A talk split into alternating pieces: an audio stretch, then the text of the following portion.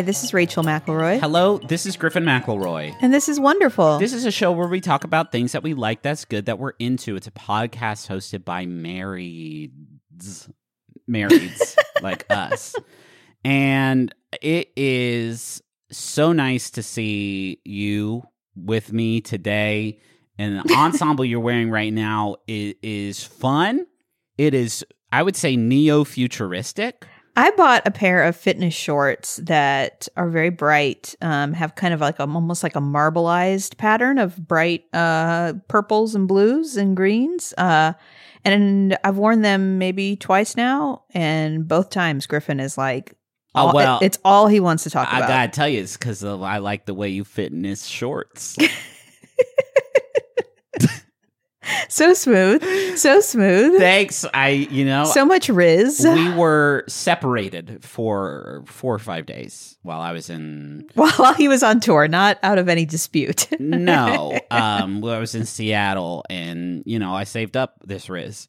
I'm not going to use this Riz on other people. Why would you want to bring it to the stage? There's no reason to have that on stage. No, people come for a very mechanical, right over the plate sort of um, diatribe from me Uh-huh. when they come. They come, you know, buy tickets to see us speak, share our thoughts, our philosophies, Uh-huh. and then I get home and I've got all this Riz stored up. I just open up the chamber Uh-huh. and let her, let her And I put these shorts on, and it's just like a tidal wave. good work with Riz, young people. Great, just really, really powerful stuff. Um, that word. It Um, saved us so much time. It, it does, yeah. Kuh. It's, it sto- stops you from saying kuh and muh like a real dummy. Uh, you got any small wonders for me? Oh, um, mm, I can go first if you'd like. yeah, go ahead. Crepes. I had a crepe while I was in Seattle. Oh, wow. Rico- ricotta. wow. Ricotta. I didn't even know you liked ricotta. Um, I like it in a crepe.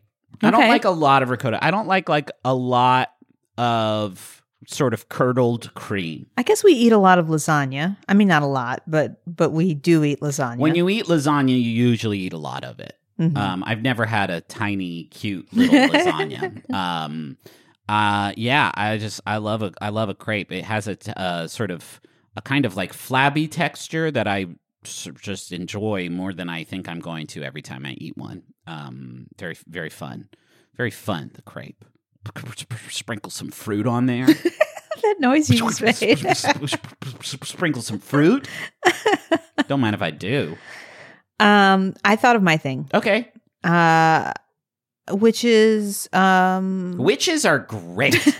they cast spells, cauldrons, frog eyes, magic, moonlight, the forest, Oh, God. friendship. A lot of people are like, is it hard to be married to a McElroy because they're so quick? Uh, and normally I would say no, but that that was hard for me in that moment. Well, I don't know what to tell you. I got excited. I thought you wanted to talk about witches. um, I was going to say, which is going out to dinner. uh, Oh, yeah. when you have your parents visiting you, which is what I had recently, and Griffin had just gotten back, and we had not been out to dinner Nope. in a while. Uh, and I, I've never looked around the restaurant to try and find other people doing what we're doing, but there is a, a level of joy when you have young children to go out to dinner with your partner uh, that is unparalleled. And I'd like to think that if I looked around the restaurant, I could spot others like us. Oh, for sure. because Griffin and I look at each other like we have been let out of a cage. Uh And it is so exciting. Food tastes better. The food tastes so good. It's just it's, Shout out, shout outs, Pearl Dive Oyster Bar. Um, the the blackened shrimps were so fun, Yeah. so tasty. Yeah. Um, thank you so much for the seafood, guys. You're crushing it over there. I go first this week. Um, this is one I'm gonna file under. I can't believe we haven't talked about it before, and it is escape rooms. Um, Whoa. Yes, I feel like uh, escape rooms have been around for a little while now, and Yeah. have, have sort of uh, made their footprint in our consciousness. Uh, sort of over over the last, you know, I don't know how long, decade or so. Yeah, I was to say, I feel like the first escape room that I did was in New York when Yes. we went there, and Sydney was pre- pregnant with Charlie, so it would have been what, like eight or nine years Yeah. ago, I guess. So- nine so- years. this it's still you know in the grand scheme of things still a relatively new thing and i think since then over the last decade they have become something of a like shorthand goof about like frivolous ways that millennials spend their time and money. Um and like it is it is an inherently very nerdy thing to do to lock yourself in a in a big puzzle box for an hour using only your wits Well, and I will say it's difficult to describe to other people. You know, like like when Griffin did one recently, he came home and he was like, "We did an escape room," and then there was almost nothing you could say after that. It was almost just like, you know, you couldn't really get into the puzzles. You'd have to describe the space. You know, like it. There's a lot of detail involved in them, and it makes it difficult to tell the story when you leave. Well, and I don't want to spoil it, right? Oh, I've yeah? done I've done escape rooms with like very cool mechanics in them, like very very neat puzzle solutions. But even that, like I don't know, in isolation is not uh, as thrilling as it is to like be in it and uh, you know be a be a part of it. After we we did just do one when we were in Seattle that I'll talk about, but uh, when we were coming out, I was like, man, it would be great if there was like a reality show that was just about like um, escape rooms. But as someone pointed out, like, no, because it's like being in the escape room is the thing. And so Yeah. watching other people do it would probably not be as uh, exciting. Yeah. Um, I love a puzzle. I love when that puzzle is nested inside of 10 other puzzles uh, and dropped into sort of a themed, designed experience just just for me. The being able to see the authorship of the escape room is like a big part of the of the the pleasure that I get from it. Um and people kind of i think people often dismiss escape rooms as just sort of a team building exercise.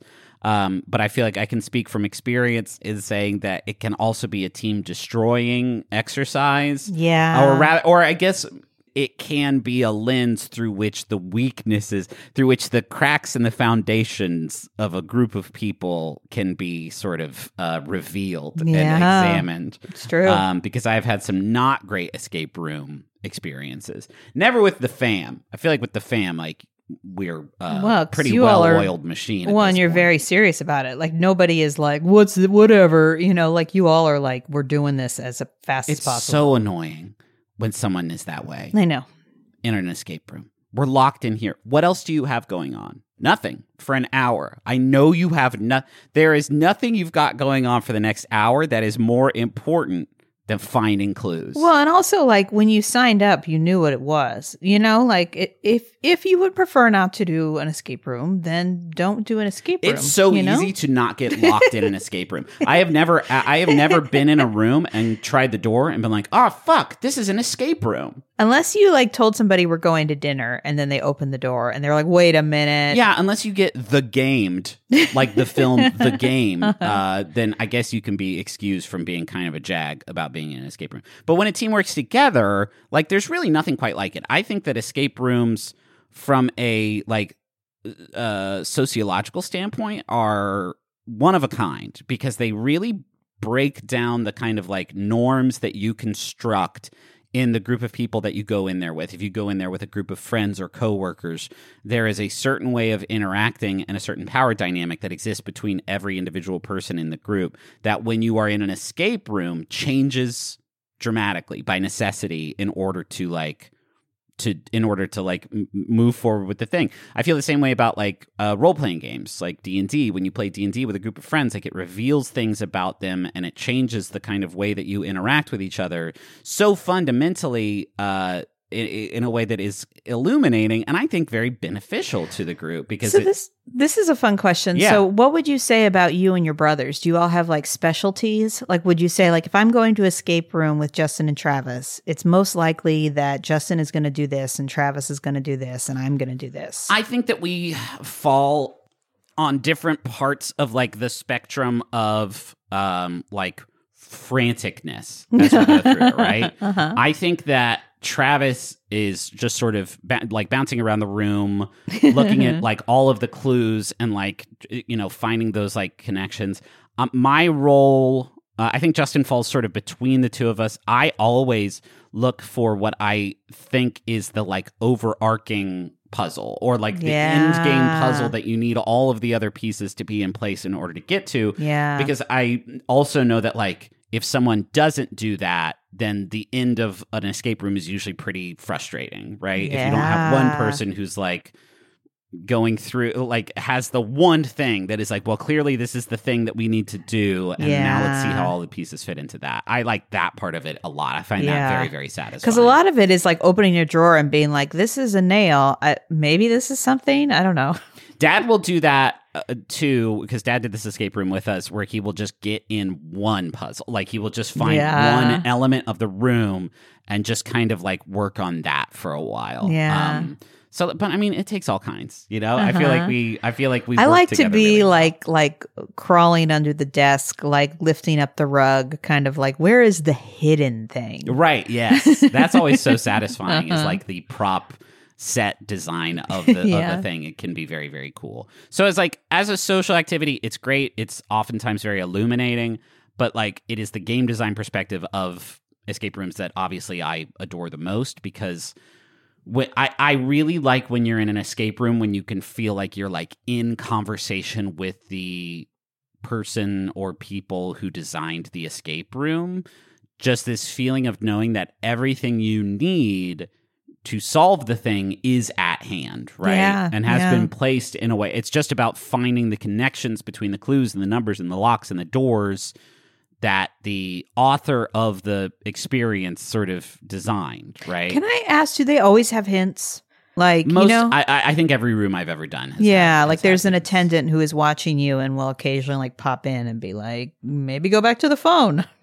yeah, I um I the the one we just did in Seattle was an Evil Dead 2 themed escape room, which is fucking great. That I is love that movie so much. Um and like it kind of went through the plot of the movie and there's like a there were screens sort of in the walls all over the room so you could see like the little hand crawling around oh, and cool. uh, Ash would appear like in mirrors and like talk to you, and there was like a lot of like very very cool set design stuff uh, happening there. But you also had like a walkie talkie that you could use to like get get clues if you get stuck on stuff. But like we never used it. Ooh, Um, look at you. Well, no, because I feel like it is uh it is more satisfying when you don't have to because it Yeah. speaks to the the uh through line the strength of the through line of the thing right when you when you don't need it but that said like it, i i think the best feeling that an escape room delivers is when you walk in for the first time the clock starts and you are just plopped into this nebulous web of numbers and clues and uh, props and uh, secrets that uh y- it just feels like you could go in any direction right? And you don't know how the pieces fit. And then you find that first piece that fits. And now all of a sudden you have like a direction. Like the dam breaks a little bit and now there's like a natural flow through the room that develops all the way until the end when like the list of the pile of clues has been diminished just to a few and the momentum of it just like carries you through into the into the conclusion. Like that is when that works organically it's it's genuinely quite magical and and very very cool. Um and and this escape room was definitely like that. And i have done ones that have not been like that where it's like there's no way a person could have gotten this without Yeah. getting some clues from the from the uh the, the puzzle master. Um it is just very cool to be in a room and even though the like designer of the room is not present you feel their presence in the design of the thing and the mapping of the thing. Um and also like escape rooms are one of the few avenues that truly talented like set designers and prop designers have to exercise their craft.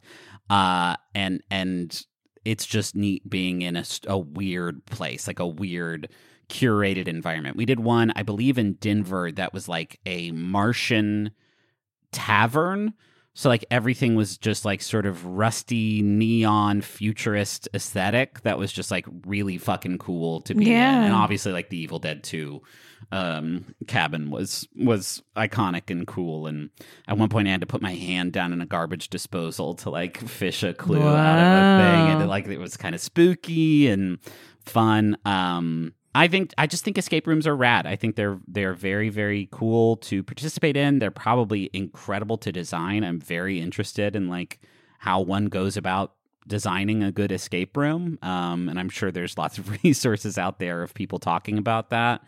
And the fact that they have uh, spread so quickly and become like a part of uh, pop culture, you know, in just a matter of years, I think genuinely says something cool about human beings that like there is this element of immersive play that we all crave that we all find or not all because i've you know been in escape rooms with buttholes before but like for most of us it is a kind of like um it is it is an immersion in a playfulness that you don't get anywhere else. And to be a part of that with other people and seeing that like wonder in their own sort of uh, faces uh, is is very cool, and then getting together to accomplish something together is very cool. Um, and I just I like escape rooms a whole lot. I think they're will, a special thing. I'll also say it's kind of rare that you go a place and you have no idea what you're going to see. Like yes. the, the nature of escape rooms is such that they like don't want people to know a lot about the room before they walk in. So like you and I, like when we go to a restaurant, we will look at pictures of the food. We will look at what the inside of the restaurant looks like. Like we will read reviews. But with an escape room, you really, it's like a surprise. Yeah. Like by design. Yeah. Um, can I steal you away? Yes. Thank you.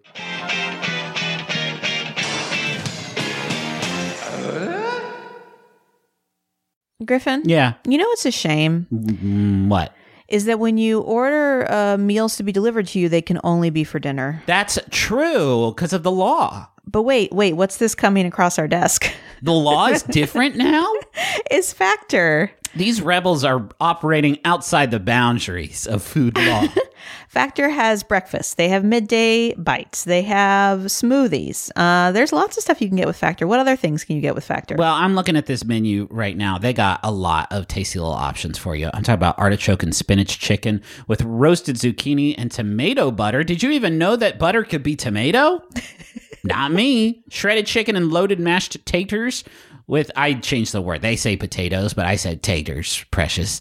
With mushroom gravy, smoked cheddar, uh, bacon, and parmesan broccoli. Uh, this this menu is out of sight, and my mouth is just watering looking at these glossy JPEGs of tasty food.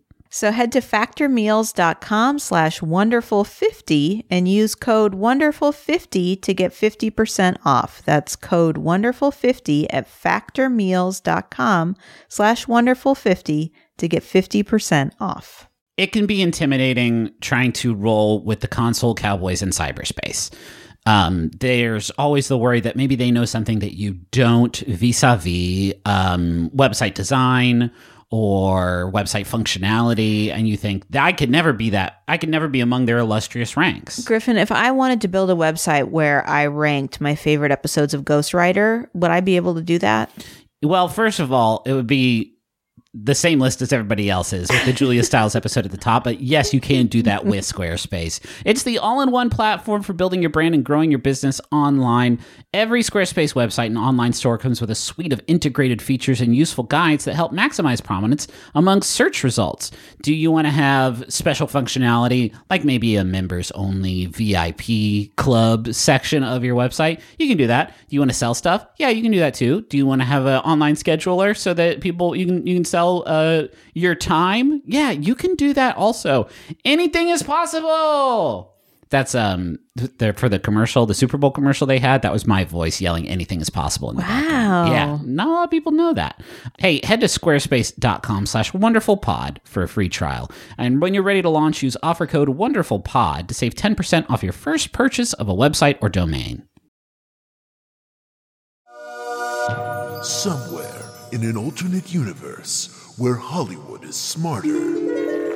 And the Emmy nominees for Outstanding Comedy Series are Jet Pacula, Airport Marriott, Thruple, Dear America, We've Seen You Naked, and Allah in the Family. In our stupid universe, you can't see any of these shows, but you can listen to them on Dead Pilot Society the podcast that brings you hilarious comedy pilots that the networks and streamers bought but never made. Journey to the alternate television universe of Dead Pilot Society on MaximumFun.org. I'm Jesse Thorne. Bullseye is celebrating 50 years of hip hop by bringing you an entire month of brand new interviews with rappers. That means Jeezy, I put my pain in the music. Angie Stone, you know, hip hops. We called them hops back then. Master P, Music is what's gonna open the doors for us, but whatever we come up with after this, it's gonna be bigger. plus Chika, Saba, even the greatest of them all, Rakim. That's this September. Open up that podcast app, type in Bullseye, and hit subscribe. You're not going to want to miss any of this.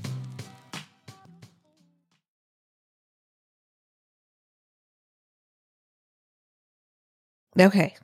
My topic this week Yes. is the disco ball.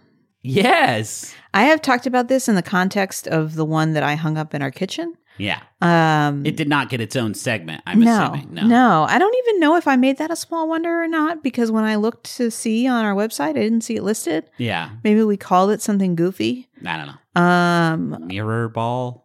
That that is actually like kind of how it started. That's how people talked about it, obviously before disco. Okay. Um, but the actual patent um, was called a myriad reflector in Ooh, cool. 1917. Fuck yeah, that sounds like some. That sounds like a part in a spaceship. Like well, the warp drives are down because I the myriad reflector is shattered. I know. That's cool. I I I love a disco ball. I also kind of love like a prism. Anything that reflects light in kind of surprising and unpredictable ways is really exciting for me because I'm a kitty cat. yeah, sure. um but uh yeah i the only disco balls i remember owning is the one we have now. And then when i turned 16 i got as a present from one of my friends which i'm realizing now was probably purchased by his mom. Like it was one of those things that i got as a 16 year old and i was like what a thoughtful gift because it was like was like a disco ball and fuzzy dice and a little like cassette tape of 80s music Oh, wow. for my 16th birthday Very themed. and I was like, "What a what a clever present!" And I'm realizing now, like as I think about it, They his don't mom, know you very well. His mom probably Yeah, purchased sure. that, and that was the go-to 16th birthday present. I'm sure. I mean, there's a reason it's called Spencer's Gifts. it's because this is where you go and it's like, I don't know you, but this is a lava lamp. but I know that you like a coffee cup with boobs on it, so I went to Spencer's and I got it for you. Yeah. That's more than I feel like Spencer's has gotten so raunchy. Oh yeah. I feel like it used to be kind of raunchy. I feel like it is extremely raunchy now. when I can't even remember the last time I've been in a Spencer's. I, mean, I haven't been in a Spencer's, but I've walked by a Spencer's And just kind of in a mall. Well, no, just in the your head front up? shop window. It's just like they'll have a you know, just a big nude body pillow or some shit. Just Godzilla, but his wieners out. Like a T-shirt with Godzilla, but his wieners out. I would I would you wear that? No, It's kind would I wear a shirt with Godzilla's wiener on it? It's kind of funny. I've got kids. I've got two kids. It's kind of Can you imagine? I went to school to pick up Henry wearing my Godzilla wiener shirt. Well, no, you wouldn't wear it like when you were out with our When son. would I wear it? When would be a good time for me to wear my Godzilla wiener I shirt? don't know. When you were performing in front of a crowd of thousands of people. I'm going to make thousands of people look at Godzilla's wiener. That's foul. That's foul. I could I go mean- to jail. I could go to jail for doing that. You guys always wear costumes. How is that any different? You don't mean that. There's no way you can mean that. The No, gulf between true. my admittedly appropriative sailor man outfit and a t-shirt that has Godzilla and his wiener on it is so vast.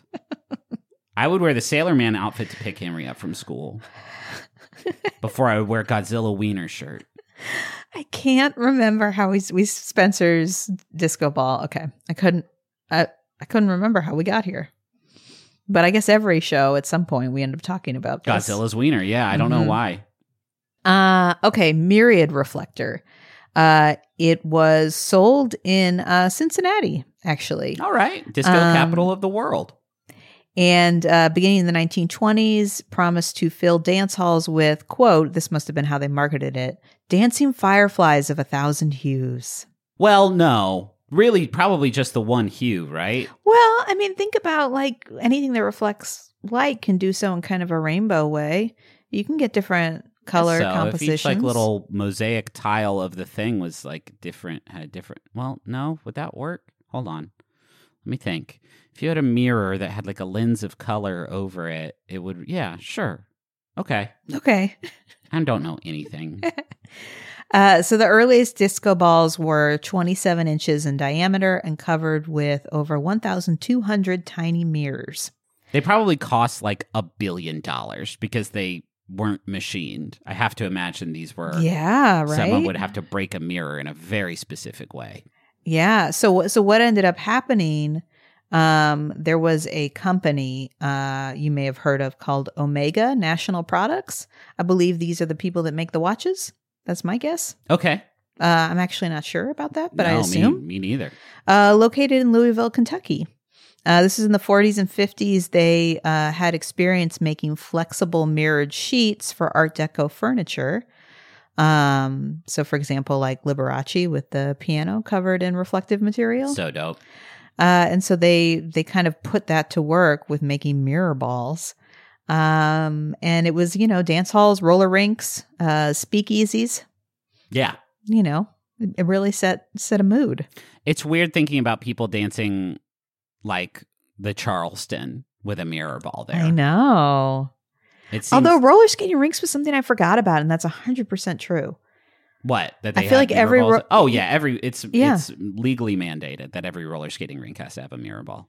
Uh, so then the seventies came, um, and uh, Omega was sourcing ninety percent of America's disco balls. That's great. I want to know who the rogue agent is. Those other ten percent. when they were kind of like, like little janky, Mhm. like the mirrors were all different sizes. Just a cube, six mirrors on it. I did it. Yay!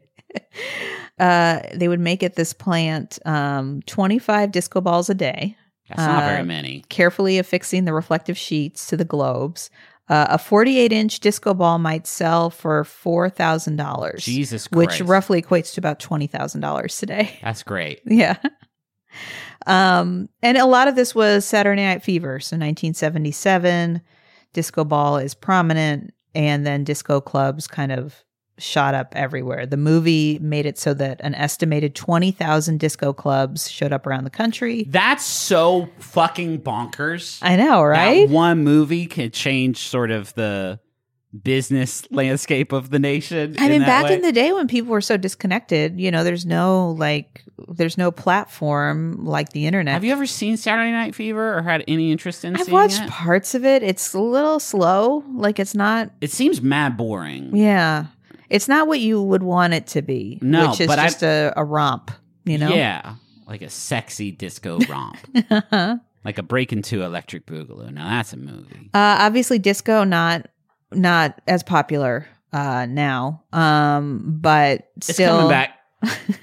the ball itself still an appeal. Um, Louisville, uh, in kind of a, a a tribute to their connection to the creation of the disco ball, built an 11 foot, 2,300 pound ball uh, that costs fifty thousand dollars.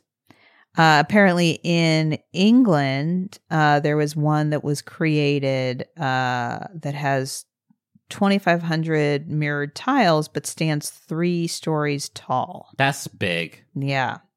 Uh, it's a big one. That's a big ball. hmm I mean, I think they're great for. Don't they like scare away bugs or some shit?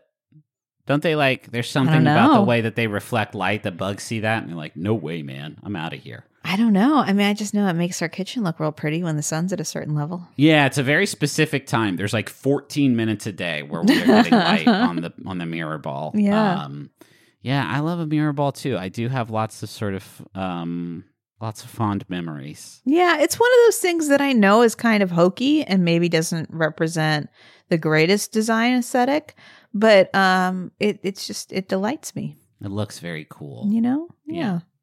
Um, can I tell you what our friends at home are talking about? Yes. Okay, well, here we go. Uh, got one here, and it's from uh, Dublin. who says, uh, My small wonder is pop sockets. Phones keep getting bigger and my hands do not. So these little guys help me not fling my phone into the ether on a daily basis. Have you ever thought about getting one of these? All the time. The number of times that like I've been I've like, you know, uh been eating dinner uh which we do in shifts because we eat dinner while our kids are still awake and like Yeah. I'm trying to watch something on my phone and I'm just trying to like like balance Lean it it against something, lean it against uh-huh. something to watch some shit is yeah, I I've thought a lot about it. I don't um it feels like a big decision. it feels like a huge decision. I don't know what I like enough to have permanently affixed onto the machine I use several hours a day. I think because you and I will buy a phone case and we will use that same phone case until it like isn't a phone case I've anymore. been looking at the the edges of the one I use now have become sort of uh, beige and mottled in a way. That's so the idea of like affixing something to that phone case and then being with that for a year or whatever. and then does it fit in the pocket good? I still? know. I don't know. I don't. I don't know. Gwen says Trader Joe's bubble tea packed from the freezer section. It takes 30 seconds in the microwave, a dash of milk, and my favorite chestnut black tea to start my morning off with a lightly sweetened caffeinated beverage. That sounds great. Can I admit something to you? You've never had bubble tea? I don't think so. Um, I have a couple times. It's I don't like tea so much. Yeah. Um, but it's it, it, you you can also get it in a sort of creamier, not traditional tea variety, and then you just have these little gooey guys there. I remember I had a friend in high school who liked bubble tea, and I thought he was so worldly. yeah, sure, of course. It's like It's like, cool how did you get your hands on this crazy tea? Um, I remember I had it in college with some buddies when I was visiting a friend in Detroit. Um, and I remember just spending a lot of time sucking the bubbles up and then shooting them at each Oh, of other, course, of course. Which is, I think, the main reason people do bubble tea. Yeah, I mean that's how they get started. I bet it's good. I should find some good bubble tea. It's the kind of thing whenever I see people drinking it, I'm like, that seems fun. Mm-hmm. I bet I could get down. It does seem that. fun. A nice creamy beverage Yeah. with some bubbles floating in it. Hell yeah, it's like Orbitz. Um, I love referencing soft drinks that forty people on Earth ever Uh-huh, drink. None of uh-huh. whom are. I'm the only one still living. Mm-hmm. Orbitz was like Sprite, but with little gel balls floating in it, and it Yeah. was so fucking gnarly. No, I remember this as a thing. I never wanted to have it, No, it was like slurping down frog spawn. It was horrible. but I also know how the McElroy family celebrated a new consumer product in the Hey, house. sometimes that shit still. Ri- sometimes some of those products are still good. I had a clearly Canadian uh, a couple tours ago, uh, and that shit was a staple in the McElroy household. yeah. and hits so good. It's so good. Clearly Canadian. How is it different than like a sparkling water of today? Flavor extremely sweet, extremely flavorful. Oh, okay. Um, but n- i- i- but in a pleasant, effervescent way. mm, I would crush some clearly Canadian right now. okay. Um, that's it for the show this week. Thank you so much to Bo and Augustus for the use of our theme song "Money Won't Pay." You can find a link to that in the episode description. And thank you to Maximum Fun for having us on the network. Go on over to MaximumFun.org. Check out all the great stuff that they've got over there um, because you're going to find something that you have a great time listening to, I bet. Um, we have merch over at McElroyMerch.com. We have some shows coming up in Philly and New York doing Taz and a Bim Bam. Uh, in October, you can go to McElroy.family and find uh, links and tickets and all that jazz there. Anything else we want to say? Anything? I don't think so. Well, that'll do it.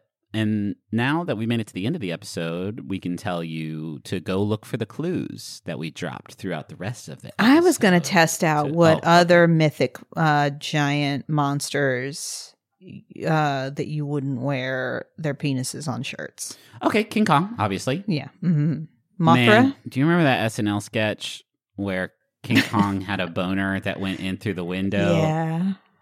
That was such a wild, wild sketch. I cannot believe made it to air. I think a lot about the King Kong's penis sketch a lot. Yeah. Um, uh, that's it. Really, just Godzilla and King Kong. I think. Well, Um, there's Mothra, there's Gamera. I don't think either of them are packing. Wow. I All mean, right. I don't. I mean, I'm uh, my knowledge of kaiju physiology is obviously limited. That's true. Um, so yeah, I'm gonna limit it to Godzilla and King Kong. I mean, if I had a shirt that had Mothra with just like a comically large member on it, What? now it- that's art. what if it was like a child's flip book where there were pants on it, but it was like not attached at the bottom, so you could like flip it up. So you could do like you could flash. you're, you're inventing whole new shirt technology to cater No, to your make- perversions. they make shirts like that for kids with like superheroes. You Probably- remember? no, yeah, but the, yeah, but you understand. But there's a little bit of a difference.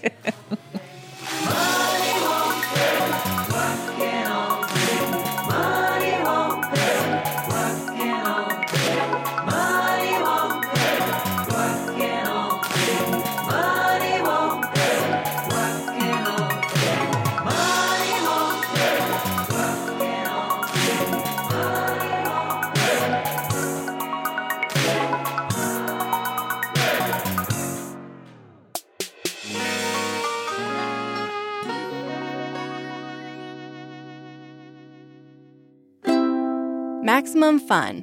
A worker owned network of artist owned shows. Supported directly by you.